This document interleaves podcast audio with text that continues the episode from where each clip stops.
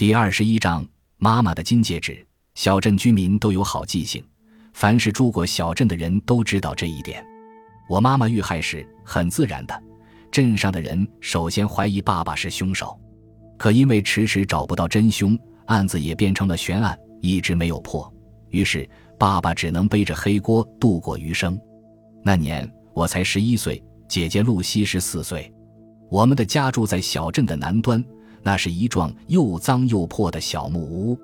小时候，我们家徒四壁，一个火炉是我们家唯一取暖的东西。虽然它占据了屋子的大部分空间，但却没有让我们的家变得更暖和。爸爸的职业是油漆匠，即使在经济危机到来的时候，他凭借着油漆手艺仍可以养家糊口。可尽管如此，我们仍然时常挣扎在忍饥挨饿的边缘。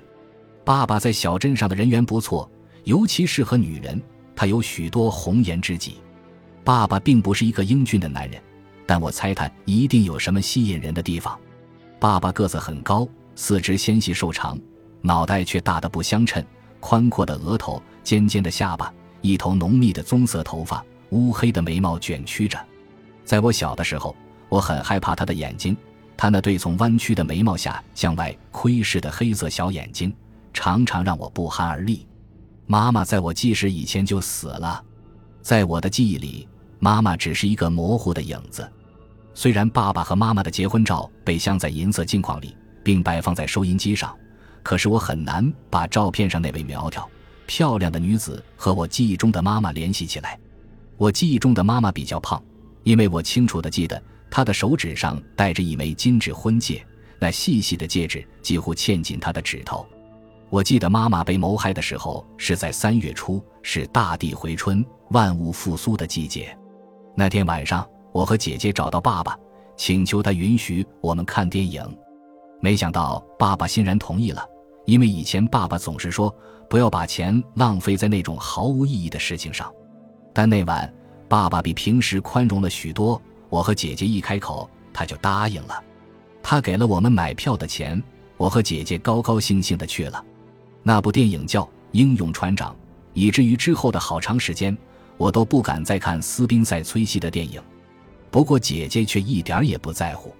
大约在晚上九点五十，我和姐姐看完电影，从镇中心步行大约一里路回家。我清楚地记得那是个满天星斗的夜晚，天气有些寒冷，南风迎面刮来。我和姐姐不得不每走几步便背过身去，用戴手套的双手遮住脸。倒退着行走，当我们转过一个拐角，远远的看到自己家的时候，我和姐姐感觉到仿佛发生了什么不寻常的事情，似乎有许多人在那里围观，还有警察。难道是唐金家出事了？姐姐不住地猜测，他一定又喝醉了吧？不应该呀，他妻子平常不报警的。而我的脑海里则充满了不祥的预感，那些围观的人群。嘈杂的声音，一闪一闪的红灯，都使我感到深深的恐惧。当我们走近一点之后，我发现许多人站在我们家的门口，在微弱的星光下，人群中的每一个人都在注视着我和姐姐。我们开始快速朝家里跑去。我们跑到家门口时，邻居们正在七手八脚地把我妈妈抬出来，送到救护车上。邻居的胖太太一把将我搂住。把我的脸挡在他宽大柔软的胸前，我听见姐姐在尖叫，她试图挣脱胖太太家的双胞胎男孩，他们在阻止姐姐扑向妈妈，妈妈正被医护人员抬走。过了很久以后，我才知道当天晚上发生的事情。当天晚上九点钟的时候，邻居的胖太太来我家借糖，准备做巧克力软糖。她敲了几下门，却没有人应答。胖太太推开了虚掩的门，却意外地发现妈妈正躺在卧室的门边，已经断了气。当她明白过来是怎么回事的时候，她的尖叫仿佛要让屋顶都塌下来。几分钟后，当爸爸赶回家时，救护车已经到了，可一切都晚了。警察把爸爸带走进行调查，不过爸爸拿出了所谓的不在场证明。他先去贝蕾咖啡厅喝咖啡。后来又去阿福撞球场玩撞球，最后他还去了艾丽酒吧，和胖太太的丈夫一起喝了两杯啤酒。每个地方都有目击证人，证明爸爸并不在凶案现场。但是在这个晚上，爸爸仍然有许多机会可以回家下手。于是，小镇上开始出现了许多非议。许多居民认为，那晚他之所以答应让我们姐弟看电影，是为了支开我们，以便作案。但他们也没有十足的证据。当时只有一个人认为爸爸是无罪的，他是一个新来的警察，但没有多少人赞同他的看法，因为警方在验尸的时候发现妈妈的一只手被凶手砍掉了，妈妈的手一直没有找到，谁也不知道她去了哪里。而那位新来的警察认为，凶手一定是个性变态，是他杀死了妈妈，并砍掉了她的手，因为凶手一定有练手癖。你一定听说过有练足癖的人。那天我听见他在对警长说，还有的人是恋物癖，他们疯狂地喜欢女性内衣。这些新名词对警长来说从未听说过，其他人也没有听过。大概多少年后，他们也不会听说这些词汇。尽管这一观点没有引起多数人的共鸣，但新警察仍然坚持自己的判断：凶手肯定是个有练手癖的人。这桩凶杀案还有其他的疑点，雪地上没有留下任何足迹。此外，家里放着的一把祖父做的木柄切肉刀也不见了，警方一直没有找到。由于没有一点头绪，这个案子不了了之，被淹没在时光的尘埃之中。最后，没有任何人被指控。我经常在心里想，假如爸爸被警方指控，然后再被宣判无罪，也许会洗脱他身上的嫌疑。可现在。几乎全镇的人都认定爸爸是杀害妻子的凶手，尽管人们当着爸爸的面不说什么，但是人们彼此心照不宣。妈妈离开我们之后，我和姐姐的生活更加困顿了。在家里，我们俩很少和爸爸交谈，甚至尽量避开他。但在这样小的房子里，这可不是一件容易事。每到夜晚，我和姐姐在做功课时，爸爸总是冲着我们抱怨说。镇上的人们总是对他冷眼相待，人人都认为是我干的。他说：“可你们知道，凶手不是我，你们知道的，对吗？我怎么能对你们的妈妈做那种事？我为什么要这样做？”爸爸平生从不在乎别人，可如今却会因为别人的眼色而感到烦恼不安，真是奇怪。妈妈去世以前，爸爸从来不喝烈酒，可现在他每天回到家后便闷坐一旁。自斟自饮，直到喝得酩酊大醉。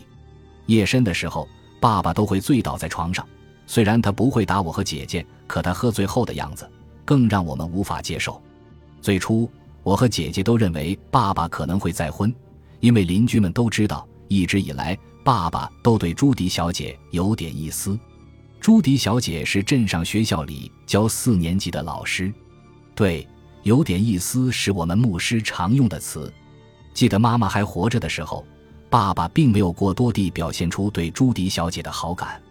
有时候我们去参加镇上的集会时，爸爸也主动和朱迪小姐打招呼，甚至还试图搭讪。这时候朱迪小姐总是皱着眉头，对爸爸微笑着摇摇头。妈妈去世以后，爸爸几次邀请朱迪小姐参加舞会，甚至还买来电影票请她看电影，但爸爸的几次努力都失败了。朱迪小姐拒绝了他，我猜想，也许朱迪小姐心里对爸爸没底，毕竟，爸爸身上还背负着杀害妻子的嫌疑。但无论什么理由，总之，在一年后，朱迪小姐和一个加油站老板结婚了，这意味着爸爸永远没有机会了。自此以后，我和姐姐的生活越来越糟糕。姐姐中学毕业后，进入了一家矿工医院，成为一名实习护士。我知道，他是在等我毕业，然后一起走。因为在很早以前，我们就决定，我们在长大成人之后就离开这个破碎的家。在我十七岁那年，我从中学毕业了。在毕业前的几个星期，我已经将我的个人物品装在一只破袋子里，那是我十三岁时在垃圾堆捡来的。毕业那天晚上，我回到家里，将妈妈的结婚照塞进袋子里。便不辞而别了。我直接来到汽车站，前往一所乡村小学。我们的校长安排我临时在这里教书。到了第二年夏天，我幸运地考上了大学。我一边打工一边读书，计划在毕业之后谋求一份正式的教职工作。我姐姐的事业发展也很顺利，她完成了护士培训课程。不久以后，她出嫁了。三年之后，我也结了婚。我和姐姐的家相距仅五十里，我们姐弟俩都没有再见到爸爸，直到他去世也未与他谋面。因为要参加爸爸的葬礼，我和姐姐这才回了一次家乡。我们回去的时候，他的遗体已经被抬到了位于家具店后面的殡仪馆，有几位镇上的居民来送葬。我们没有在葬礼上停留多久，爸爸的遗体一下葬，我们就匆匆离开了。